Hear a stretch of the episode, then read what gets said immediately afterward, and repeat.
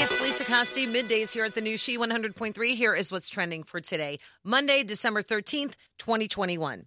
Actress Kristin Davis is slamming the unsolicited comments about her appearance on the Sex and the City revival, and just like that, she said it was a shock to see all the negative reactions, and everyone wants to comment pro or nay or whatever on our hair, our faces, and our this and our that. The level of intensity of it was a shock. I feel angry, and I don't want to feel angry all the time, so I don't look at it. That is very good, Kristin. I thought y'all looked fabulous. Comedian Russell Brand has reached a major milestone on his journey to sobriety. He posted an inspiring message on his Twitter account in honor of being sober for 19 years. He says, It is possible to live differently if you are a drug addict. It is possible to live differently if you are suffering. It is possible to live differently if you live in a twisted and broken culture. He thanked fans and said, I'd like to say to any of you that are suffering from addiction or know anyone, there is a way out.